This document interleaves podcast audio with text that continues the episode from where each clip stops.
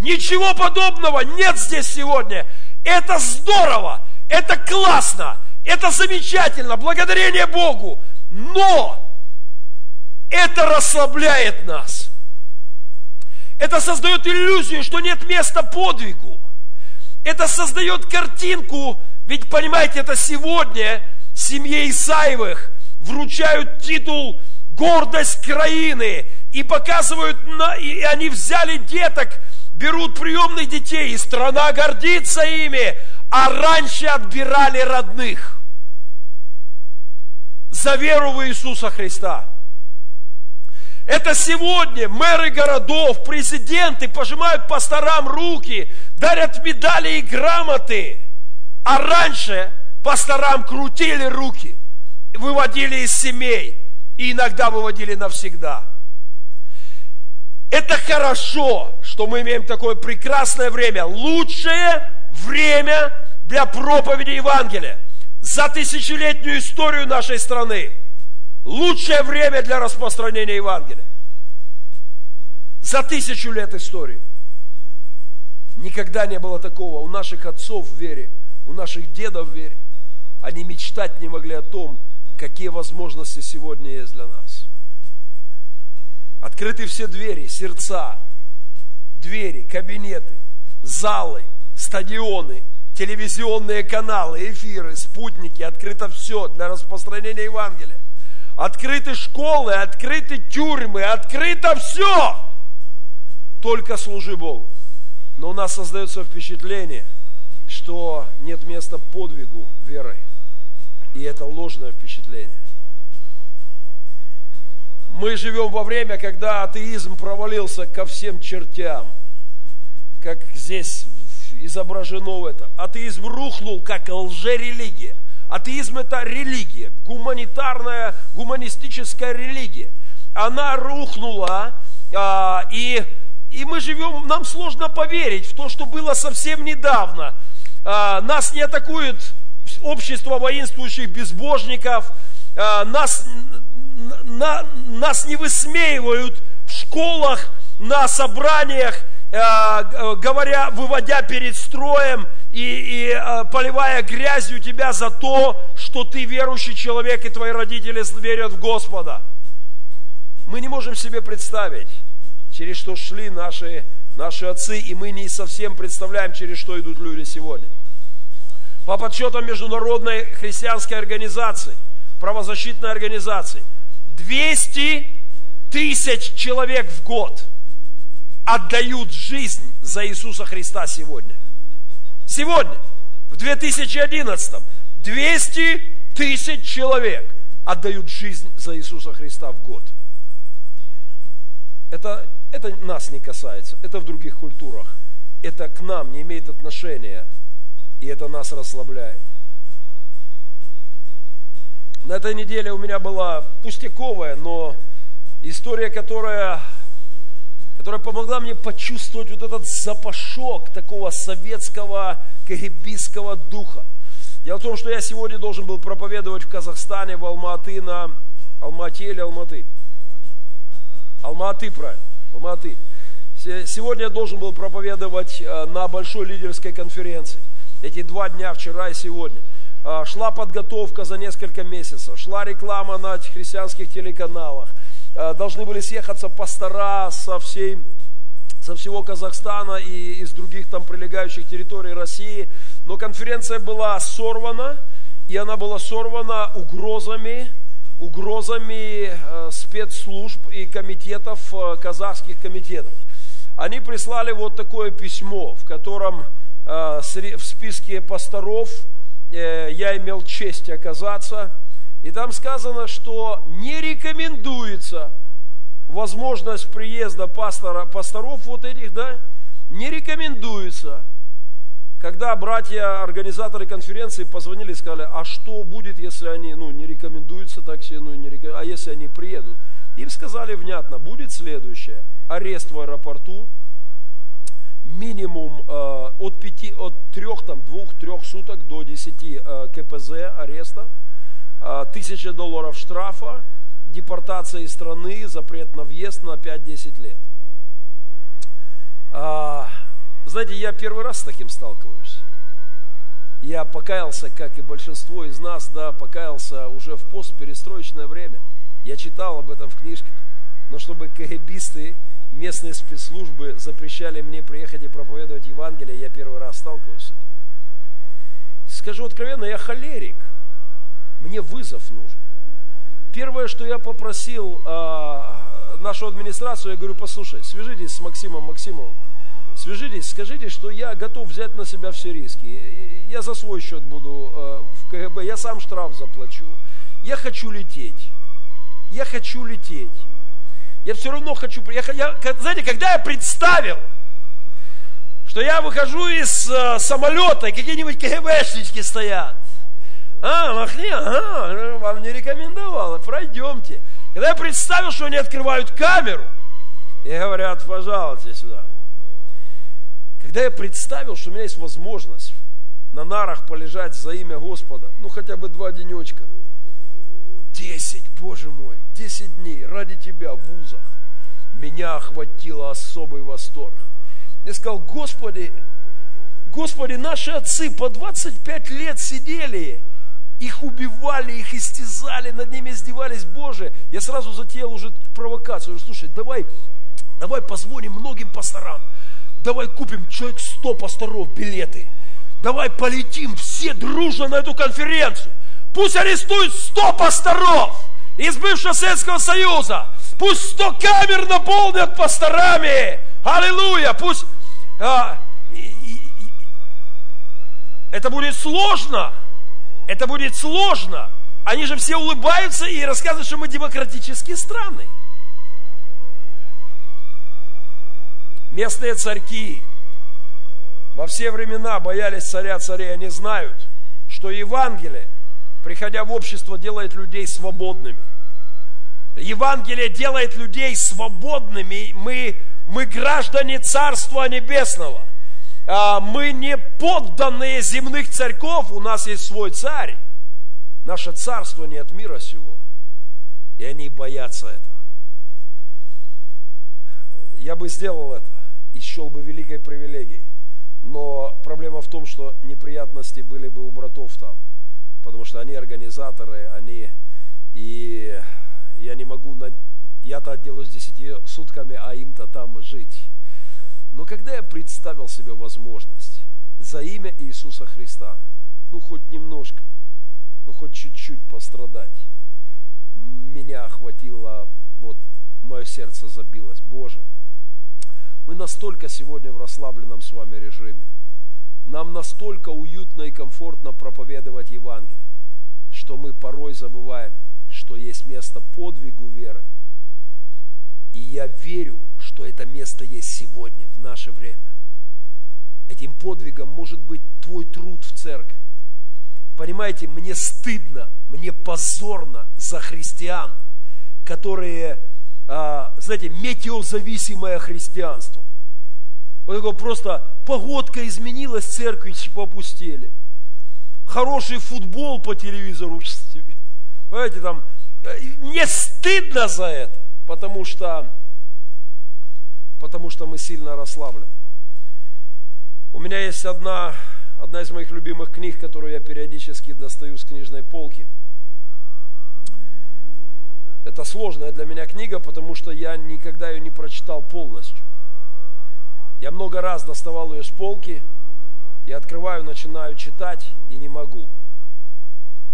На первом-втором свидетельстве меня накрывает Дух Божий, и я не могу читать это спокойно. Но это благотворно действует на меня. Это книга мучеников.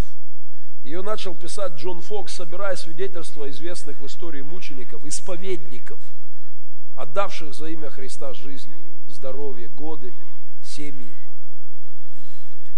И здесь есть много древних историй, но я люблю открывать поближе к нам времена. И и, может быть, кое-что прочитаю, хотя бы немножко. Советский Союз, 68 год, год моего рождения. Отчет одного христианского курьера, который передавал вести из Советского Союза. А, он пишет так. Я увидел жену одного Он посетил в лагерь, советский лагерь, где встретился с исповедниками, с нашими братьями, сидевшими за веру. Я увидел жену одного христианского мученика, сидящую в тюрьме в лагере, у которой дома осталось много детей. Она выглядела удивительно молодой. Я спросил у нее об этом. Она ответила, страдания обновляют мою юность. Слышите, молодежь, страдающая без нового мобильника, без новой кофточки, э, без каких-то страданий в советском лагере. А другой христианин сказал мне, мы желали бы облегчения наших условий, но не полного прекращения давления. Мы боимся, что свобода заставит потерять нас горячую любовь к Господу. Они, добиравшиеся на собрание в леса, в посадках, на морозах, проводящие причастие, молитвы, они представить не могли, что из-за того, что температура в зале – понизится на 10 градусов, залы будут уменьшаться на 20% заполнения христианами в 21 веке. Они шли по льдам, снегам, сугробам, обходили КГБшные какие-то заставы, сходили на электричке на станцию раньше, а не там, где их ждали КГБшники, шли тропами на место богослужения засекреченное. И это было здесь, совсем недавно.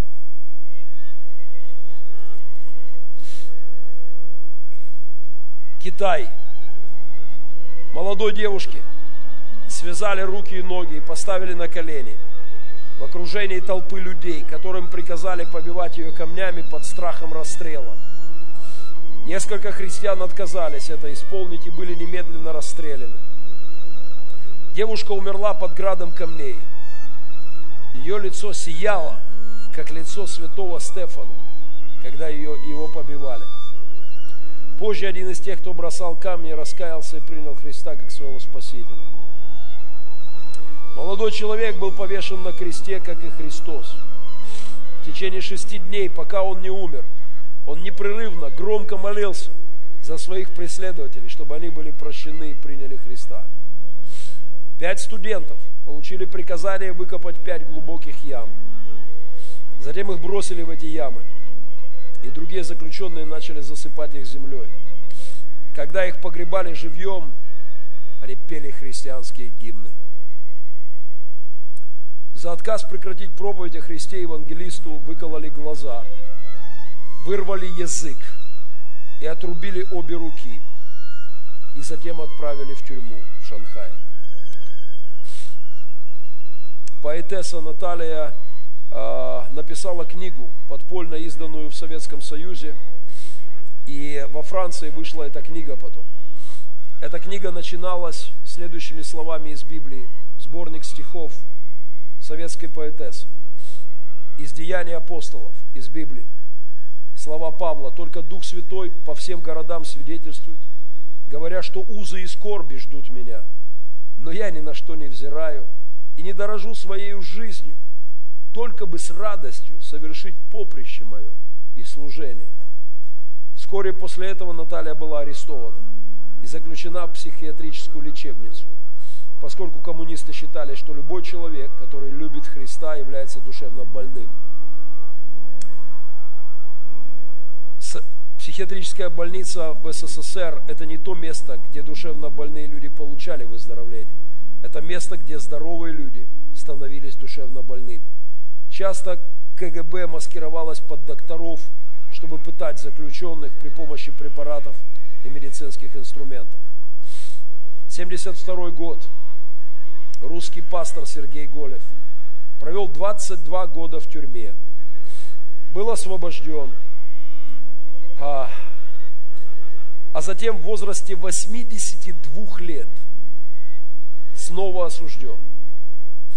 Его жена отправилась к нему на свидание в советский лагерь, но ей запретили навестить его, так как обнаружили, что у него в кармане спрятан Новый Завет. сегодня ленимся взять Новый Завет с собой, положить в сумку. 82 года старцу. Уже 22 года тюрьмы за спиной. Ему не дают свидания со, с супругой из-за Нового Завета. Ей позволили только взглянуть на него с расстояния, через колючую проволоку. Когда он вышел во двор, она увидела, что он плачет. Она закричала ему, я никогда не видела, чтобы ты плакал. Ободрись, скоро все закончится. По другую сторону колючей проволоки он ответил, я устал.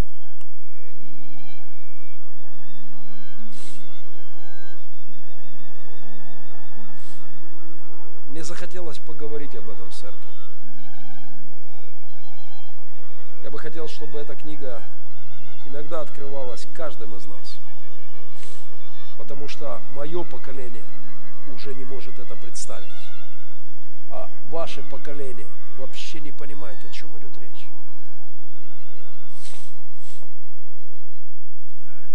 Я хочу показать сейчас отрывок из фильма. Этот фильм один из многих, снятых еще в те времена. Многое, может, молодежи не будет сразу понятно, но послушайте внимательно, посмотрите внимательно. Эти люди достойны вашего внимания. Оторвитесь от смс своих, оторвитесь сейчас от фейсбуков и контактов в телефонах. Эти люди достойны внимания, потому что они платили жизнями за свое христианство. А мы сегодня расслабленное время живем. Я покажу отрывок. Давайте начнем, как в тот раз, чуть-чуть, как в тот раз. Посмотрим, может быть, минут 15. И потом помолимся вместе. Пожалуйста, Давайте погасим свет. Минут 15. Это фильм, снят в 1984 году, еще во время Советского Союза.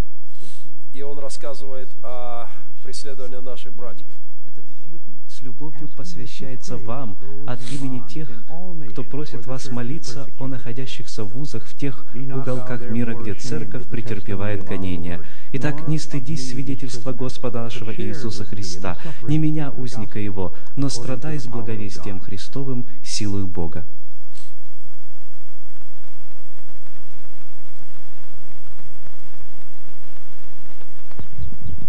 Николай Мельников. Отказался принять армейскую присягу на верность атеизму. В возрасте 19 лет он был помещен в тюремное заключение, а затем в ссылку. Это Нина Мельникова. Они встретились в ссылке в небольшом сибирском поселке, где началось плодотворное служение Николая среди молодежи. За это он вновь подвергся тюремному заключению.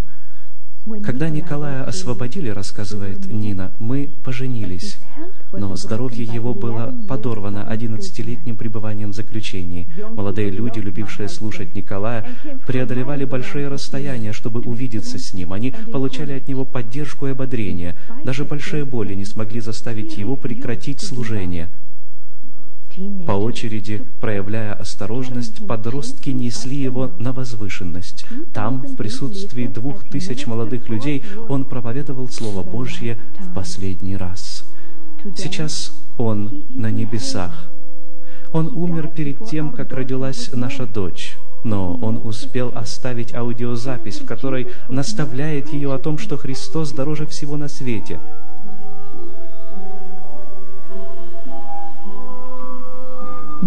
Теперь Его Мать призывает нас желать более всего воли Божьей в нашей жизни, чего бы нам это ни стоило. Желать более всего воли Божьей, чего бы это нам ни стоило. Именно этот несломленный дух более всего ненавистен советским властям, поставившим цель доказать, что Бог мертв, они утверждают, что церкви пустеют и доживают свои последние дни, что лишь старики посещают богослужения. Вскоре церквей не будет вовсе. Безбожный коммунизм будет светить, как маяк прогресса, прорезывающий тьму религиозных суеверий. Интересно, что ситуация с церковью в России сегодня говорит совершенно о другом. Начиная с 1961 года нерегистрированная церковь евангельских христиан-баптистов разрослась до двух тысяч общин, проводящих богослужения по всему Советскому Союзу. Именно эти, преисполненные любовью общины верующих, избрали местом своих собраний леса и частные дома – отказавшись от удобств проведения богослужений в молитвенных домах, контролируемых властями. Вечеря Господня – неотъемлемая часть поклонения Церкви, находящаяся в центре ее жизни. Писание говорит нам, что мы, как верующие, призваны принять участие в страданиях нашего Господа Иисуса Христа. О сем радуйтесь, поскорбев теперь немного, если нужно, от различных искушений, дабы испытанная вера ваша оказалась драгоценнее гибнущего, хотя и огнем, испытывая неиспытываемого золота, к похвале и чести и славе в явлении Иисуса Христа, которого, не видев, любите, и которого доселе не видя, но веруя в Него, радуйтесь радостью неизреченную и преславную.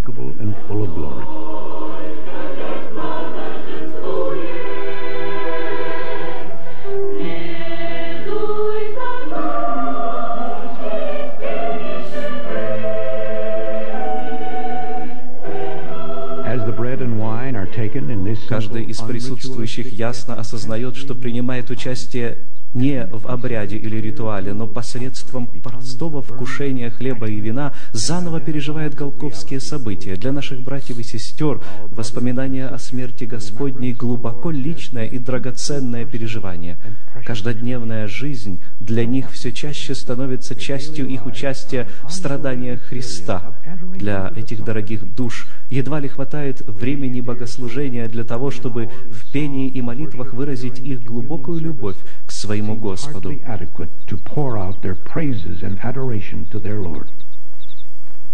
Осознание того, что ко времени празднования следующей вечери они сами, либо кто-нибудь из братьев или сестер может оказаться за решеткой, лишь подчеркивает важность этого торжественного момента. Братья, руководящие общинами, мужи особой духовной силы, их желание проповедовать Слово так, как сами они его приняли. Приняли от Господа Иисуса Христа, пройдя курс обучения в той самой библейской школе, которую посещали сам Христос и его ученики, библейской школе страданий.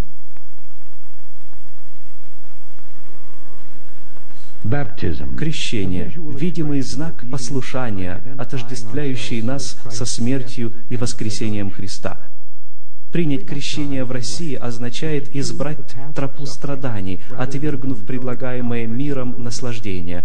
Так некогда Моисей избрал лучшее страдать с народом Божьим, оставив дворец фараона. Здесь мы столь многому можем научиться у наших братьев и сестер в России, прежде всего полноте нашего посвящения Богу и понимании значения крещения. Итак, мы погреблись с Ним крещением в смерть, дабы как Христос воскрес из мертвых славою Отца, так и нам ходить в обновленной жизни.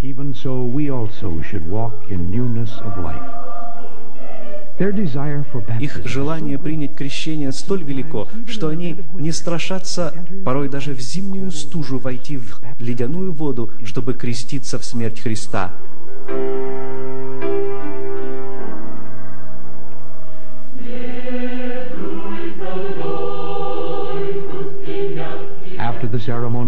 После окончания торжественной части дети несут подарки и цветы тем, кто только что принял крещение. Это лишь один из примеров того, как дети принимают живое, активное участие в служении церкви. Цветы символизируют единство и любовь среди верующих и указывают на их новую жизнь во Христе.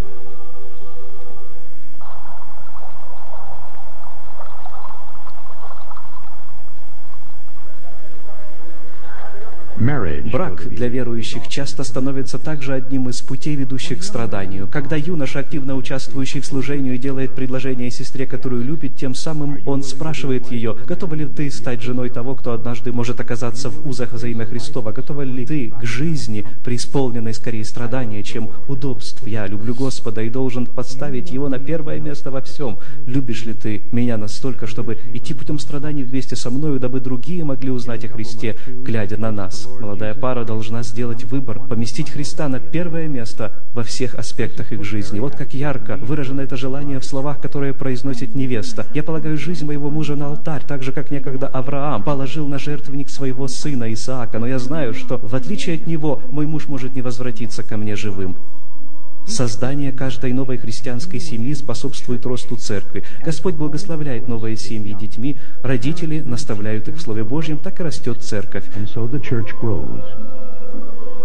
КГБ пытается помешать проведению христианских браков. Бывали случаи, когда ворвавшиеся на свадьбу избивали жениха, а невесту толкали в грязь, изорвав ее фату. В некоторых случаях сотрудники КГБ перекрывали все подходы к данному району, чтобы воспрепятствовать прибытию жениха. Однажды молодому жениху, чтобы добраться до дома невесты, пришлось переодеваться в старую одежду, перебираться через ручей и, наконец, преодолевать забор. Все это для того, чтобы христианское бракосочетание все-таки состоялось. Возможно, именно подобного рода переживания закладывают основу той бескомпромиссной стойкости в вере и любви к служению, которая превозмогает все, будучи даже сильнее естественных потребностей земной любви, общения и желания наблюдать за тем, как подрастают дети.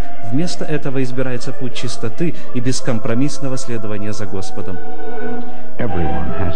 Каждому человеку суждено умереть. Некоторые люди проводят всю жизнь свою в подготовке к этому мгновению перехода в славу. Единение церкви в особенности проявляется в такие моменты, выражаясь в любви и скорби. Но внимание церкви сосредоточено на ожидании воскресения, на прославлении Господа Иисуса Христа. В этом окончательная победа Евангелия. Процессия, проходящая по улицам, представляет еще одну возможность для публичного свидетельства. Не так давно брат, который был одним из краеугольных камней гонимой церкви, отошел в присутствии Господа. Об этом нам расскажет один из его друзей. Николай Храпов, автор множества песен и стихов, ставших выражением самого духа гонимой церкви. В них звучал его призыв к нам следовать за Христом. Из-за этого он был брошен за решетку. Власти говорили, что живым ему оттуда не выйти. В общей сложности он провел 28 лет в тюрьмах и лагерях потому что он не желал идти на сделку с совестью. На посещение к нему приехали его дети, но охрана отказала им в допуске. Возвратившись домой, они были шокированы телеграммой, которая их там ожидала. Храпов мертв. Позже тело его было доставлено в деревянном гробу. in his wooden box.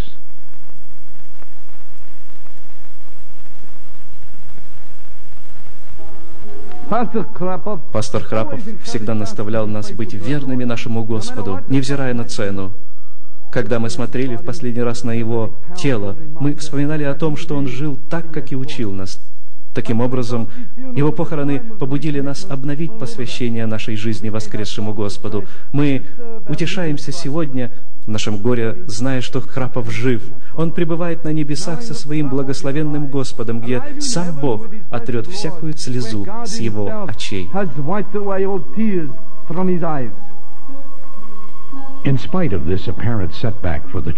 Несмотря на столь значительный удар по гонимой церкви, смерть святых дает новый толчок к ее росту и укреплению. КГБ объявило во всесоюзный розыск пастора Геннадия Крючкова, которого ищут как опасного преступника, начиная с 1970 года. Состав преступления – совершение служения председателя Совета церквей евангельских христиан-баптистов. Служением пастора Крючкова охвачены более двух тысяч общин ЕХБ. Он является одним из ключевых руководителей церкви сегодня. Некоторое время назад 22 тысячи пасторов и христианских служителей погибли в лагерях, оставив церковь практически без духовного руководства. Но так как веру в Бога полностью искоренить не удалось, правительство нашло тех, кто был склонен к сделке с атеизмом и поставило этих людей на руководящее служение в церквах. Над церковью спустились темные тучи. Детям было запрещено посещать собрания. Понимая, к чему может привести компромисс подобного рода, верующие воззвали к Богу в коленопреклоненной молитве. Из этого движения был образован Совет церквей, взявший на себя ответственность за те церкви, которые заняли твердую позицию оставаться в чистоте и отделении отделение от мира в поминовении Богу. Сегодня девять членов этого совета, возглавляемого Крючковым, находятся в узах. Власти полагают, что, арестовав Крючкова, они таким образом смогут парализовать церковь. Молитесь о том, чтобы Господь не отнял своей защитной ограды от его и его семьи. То, что Бог охранял Крючкова на протяжении столь долгого времени, несомненное чудо Божье. Один из агентов КГБ заметил, если КГБ поставил цель узнать нечто, им всегда это удается. А то, что мы так долго не можем отыскать Крючкова, заставляет меня задумываться о том, что, возможно, Бог все-таки существует.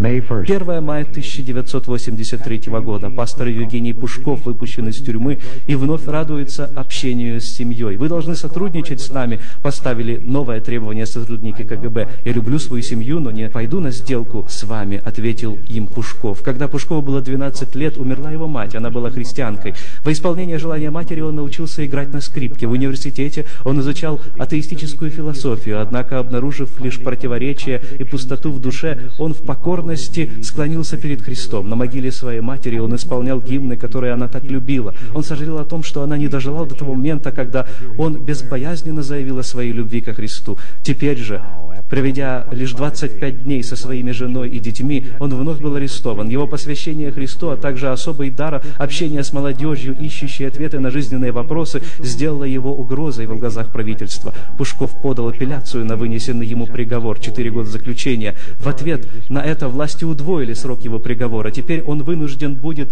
долгих 8 лет провести вдали от родных, вдали от свободы и от музыки, которую он так любит. 8 лет тяжелого труда лишат Пушкова его главного сокровища, потому что по истечении этого срока его пальцы более не смогут играть на скрипке. 8 лет разлуки с детьми, которым так нужен их папа.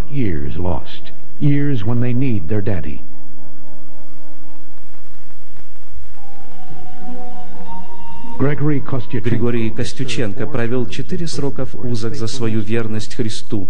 Его любовь к окружающим в тюрьме была таким сильным свидетельством, что заключенные с охотой слушали его победоносное пение и слова об искупительной любви Христа. Костюченко совершал тюремное служение во всех возможных значениях этих слов. После тюремного срока он был отправлен в ссылку.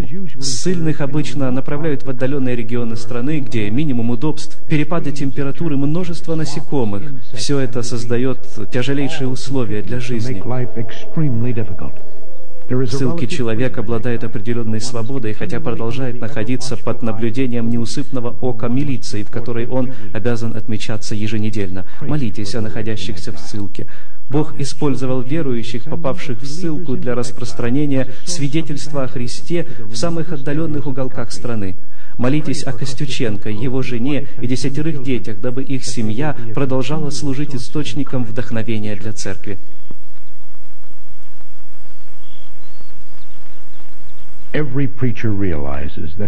Каждый из проповедников осознает, что всякая публичная проповедь для него может стать последней проповедью на свободе, потому что, как в этом случае, КГБ производит съемку богослужения. Когда милиция стала оттаскивать Евгения Пушкова, его девятилетний сын бросился к отцу и ухватился за него настолько крепко, что милиции с трудом удалось их разнять.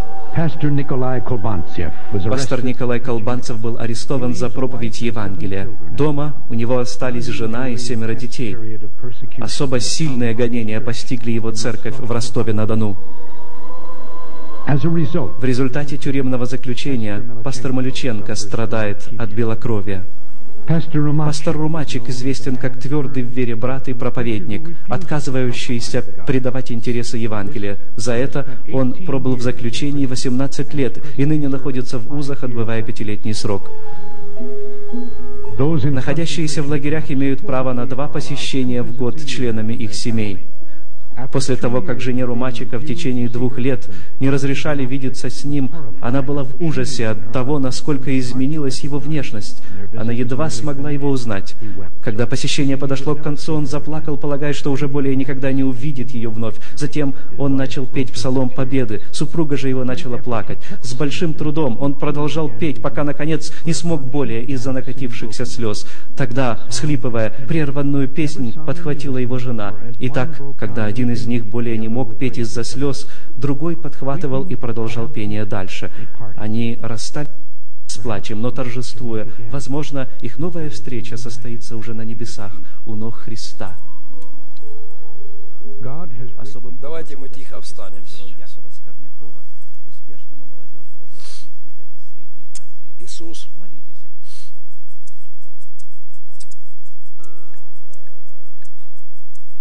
прими огромную благодарность за то, что мое поколение, тем более поколение наших детей, не может понять, о чем вообще здесь идет речь. Иисус, дай нам иногда заглядывать в эту книгу мучеников, исповедников, подвязавшихся добрым подвигом веры. Господи, дай нам иногда представлять этого пастора, который, который два года не видел жену, и которые, сменяя друг друга, захлебываясь от слез, продолжают псалом веры. Дай нам иногда представлять, как сынишка, девятилетний сынишка, хватается за отца, и которого отрывают КГБшники от батьки, просто за то, что твое имя почитается, святится. Дай нам представлять, Господи, этого брата на молодежной конференции тех времен, когда его еле живого, молодого парня, после 11 лет тюрьмы, еле живого несут на холм, откуда он свидетельствует о Твоей славе и любви молодежи, собравшейся. Господи, спасибо за время свободы. Спасибо за время, когда атеизм рухнул. Господи, ну не дай нам, не дай нам быть метеорологически зависимым христианством. Не дай нам быть теми, кто с удовольствием сидит, втыкая в свои мобилки и не знает радости поклонения Тебе и служения Тебе. Не дай нам быть поколением, которое не несет крест. Дай нам, Боже, брать наш крест сегодня. Служение Тебе, поклонение, проповедь Евангелия Твоего, миссионерский труд. Господи, дай нам сегодня подвязаться добрым подвигом веры. Есть место сегодня для подвига здесь. Есть место и время для того, чтобы служить Тебе здесь. Мы, конечно, просим Тебя, чтобы свобода продолжалась и, и мы могли свободно строить Твое Царство Божие. Но если не так, мы все равно будем служить Тебе. Если не так, мы все равно будем поклоняться Тебе. Господи, убери у нас этот расслабленный дух. Господи, дай нам восстановление духовное, чтобы мы, чтобы мы помнили, какую цену платил Ты, Христос, платили апостолы. Ты стоял перед Пилатом и исповедал исповедание, Твое исповедание, Господи, это исповедание завещено нам. Боже, дай нам, дай нам по-настоящему, по-настоящему идти за Тобой и нести свой крест. Господь, я прошу Тебя особенно о молодых людях. Ты видишь, Господи, как больно мне видеть, когда молодые люди порой просто тусуются на собраниях, отсиживаются где-нибудь по углам, просто приходят похохотать и полюбоваться друг другом. Боже, я прошу Тебя, дай им помнить о молодых людях, отдававших жизни за Тебя и отдающих за Тебя жизни сегодня. Боже, дай им служить Тебе, дай им служить Тебе, дай им добрым подвигом подвязаться, Господь, за имя Твое. А, благослови нас всех. Боже, я прошу Тебя сейчас о Казахстане, о наших братьях там. Молю Тебя, Господи, чтобы Ты помог церкви, несмотря на это усиливавшееся там давление, помог им, Господи, еще стать сильней, ярче гореть для Тебя, исполнять Твою мечту, Твои, Твое дело, Твое Слово еще более ревностно проповедовать. Благослови, Господь, братов наших. во имя Иисуса Христа. Боже, благодарим Тебя, и мы верим, что пишется памятная книга пред Тобой, и мы верим, что есть место для нас подвязаться добрым подвигом веры в служении Тебе и людям сегодня. Благослови нас в этом во имя Иисуса. Аминь. Может быть, вы сегодня первый раз на служении, а может быть, вы давно в церкви, но если, если, если вы никогда не принимали решение о покаянии, если вы никогда не сказали, Иисус, Ты мой Бог, Ты Господин моей души, если вы никогда не сказали, Иисус, я грешник, мне нужно прощение, то я хотел бы помолиться о вас через несколько минут, когда закончится служение. И люди будут расходиться, я буду стоять вот за этим стендом, вот там. И если вы никогда не приняли решение посвятить свою жизнь Господу, сделайте это сегодня. Я прошу вас сейчас еще две минуты тишины, пожалуйста. А, Сегодня за решение стать христианином тебя не расстреливают. Вы можете принять Христа в свою жизнь, и вас не увезут в Сибирь на 30 лет. Люди знали, что делали, и все равно принимали Христа тогда, когда за это надо было платить бешеную цену. Я молю, чтобы сегодня, в удивительное время свободы, мы выбирали Христа. Если вы никогда не покаялись, вы не приняли решение отдать свою жизнь Христу, сегодня ваше время, сегодня ваш день. За это отдавали люди жизнь, за это платили люди жизнь. Когда закончится собрание, 2-3 минуты, вот там за этим стендом, я буду ждать вас, чтобы помолиться о вас. Сделайте это.